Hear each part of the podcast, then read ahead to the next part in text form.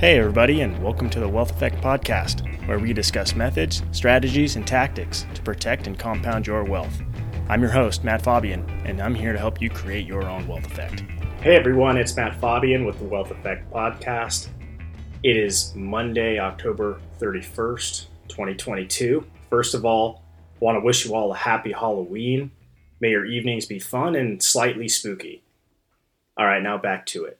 Today, we're talking about how last quarter's G D P numbers came through uh, and will likely keep the Fed stuck between a rock and a hard place.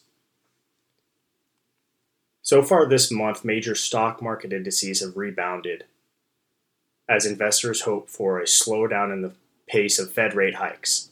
As of last Friday, the S and P five hundred had gained eight point eight percent over the month, and its year-to-date loss was cut to eighteen percent, just slightly better than bear market levels. The Dow is now above correction territory with only a nine point six percent year-to-date decline, while the Nasdaq, consisting of hard-hit tech stocks, gained five percent so far this month and has reached a year-to-date date pullback of twenty-nine percent. This occurred despite a jump in interest rates, with the ten-year Treasury yield rising above four percent. So what's mar- driving this market optimism, and how should long-term investors maintain some perspective? The first chart in the show notes I post quarterly G D P growth rates all the way back to nineteen forty-seven, with a highlight of the last four quarters, going back to Q four of twenty twenty-one. Where we see the growth of the economy was at seven percent towards the tail end of last year. Earlier this year, that economic growth actually fell into negative territory, with Q one being a negative one point six percent, and then Q two was a negative zero point six percent. And then most recently for the third quarter, a positive two point six percent.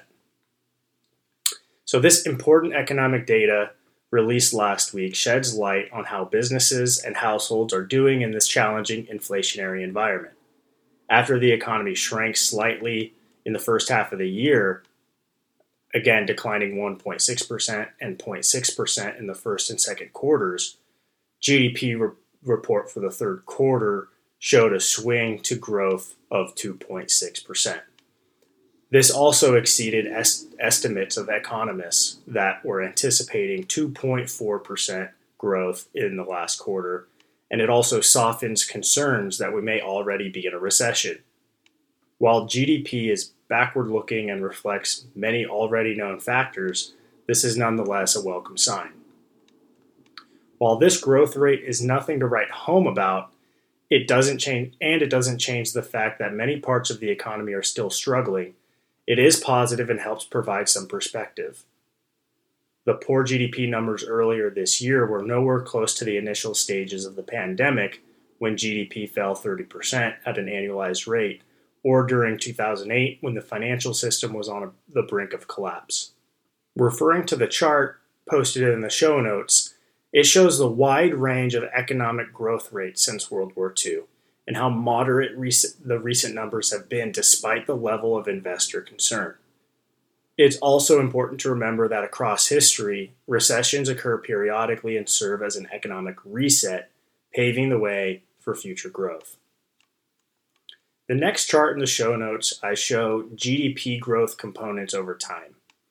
So you can see the last quarter of G D P had a growth, total growth from various factors of personal consumption expenditures, gross private domestic investment, government spending, and net exports.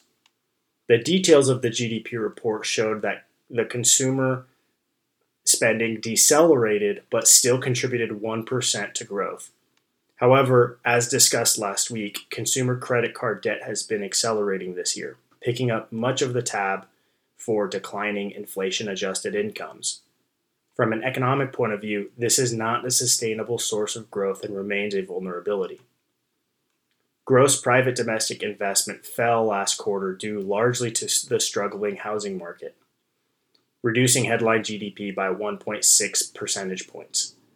This is consistent with rising rates and softening demand, leading to the largest decline in the Case-Shiller Home Price Index since the two thousand eight housing crisis. Beyond housing, business spending on equipment and intellectual property investment added about half of one percentage point to G D P. Government spending rose slightly, contributing zero point four percent. Finally, rising exports paired with a reduction in imports buoyed production for the third quarter despite the strengthening U S dollar. This shift in trade numbers reverses the big drive, driver of negative growth in the first quarter, highlighting how much of these numbers can change from quarter to quarter. The natural question for investors at this point is how positive economic numbers impact Federal Reserve rate decisions. The market often interprets bad, sorry, good news as bad news, since it could be evidence that the economy can withstand higher rates as the Fed combats infl- inflation. The Fed may increase interest rates with a lower risk of inducing a recession, especially with the reported unemployment rate still so low and core inflation continuing to accelerate through September. The next chart in the show notes I post the federal funds and futures implied interest rates going forward into twenty twenty-three and twenty twenty-four, which show that by middle of the year next year, the markets are now anticipating that the Fed will cut interest rates uh, instead of raising interest rates as they currently are. Ironically, the recent market rebound has been driven by this hope that the Fed may begin to slow its rate hikes despite the positive economic numbers. The chart shows that the market anticipates the Fed will raise rates to around four point seven five percent to five percent by mid twenty twenty-three, a slight decline from previous expectations. This is partly based on the comments of some Fed officials who argue for, quote, front-loading rate hikes and measuring their effects over time. So far, investors, economists, and the Fed have all been overly optimistic about both inflation and the path of rate hikes, forcing upward adjustments to these numbers throughout the year. While falling inflation and a reversal in Fed policy would be a welcome sign were they to occur, it's essential to maintain a level-headed view of the data to avoid swinging between manic pessimism and optimism of the market. There are still many short-term questions on how this part of the business cycle will play out and whether strong economic data is bad for markets.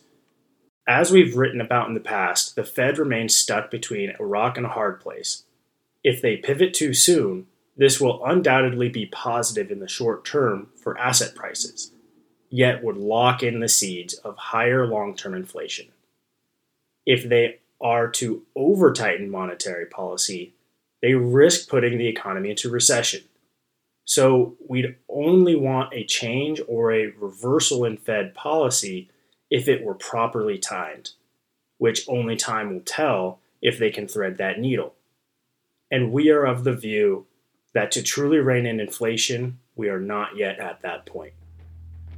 So what is the bottom line? The latest G D P numbers show that there are still bright spots in the economy despite many challenges with inflation. The Fed, though, remains stuck between a rock and a hard place, and much of the recent market rally can be attributed to premature hope around a Fed pivot. Thanks for tuning in to this week's episode of the Wealth Effect Podcast. Hope you're all doing well out there. Again, happy Halloween and happy wealth generation. Investment advisory services are offered through Faubion Wealth Management, a registered investment advisor authorized to do business in states where registered or otherwise exempt from registration. Nothing discussed during the show should be viewed as investment advice. Everything discussed is generic, non-specific, non-tailored information.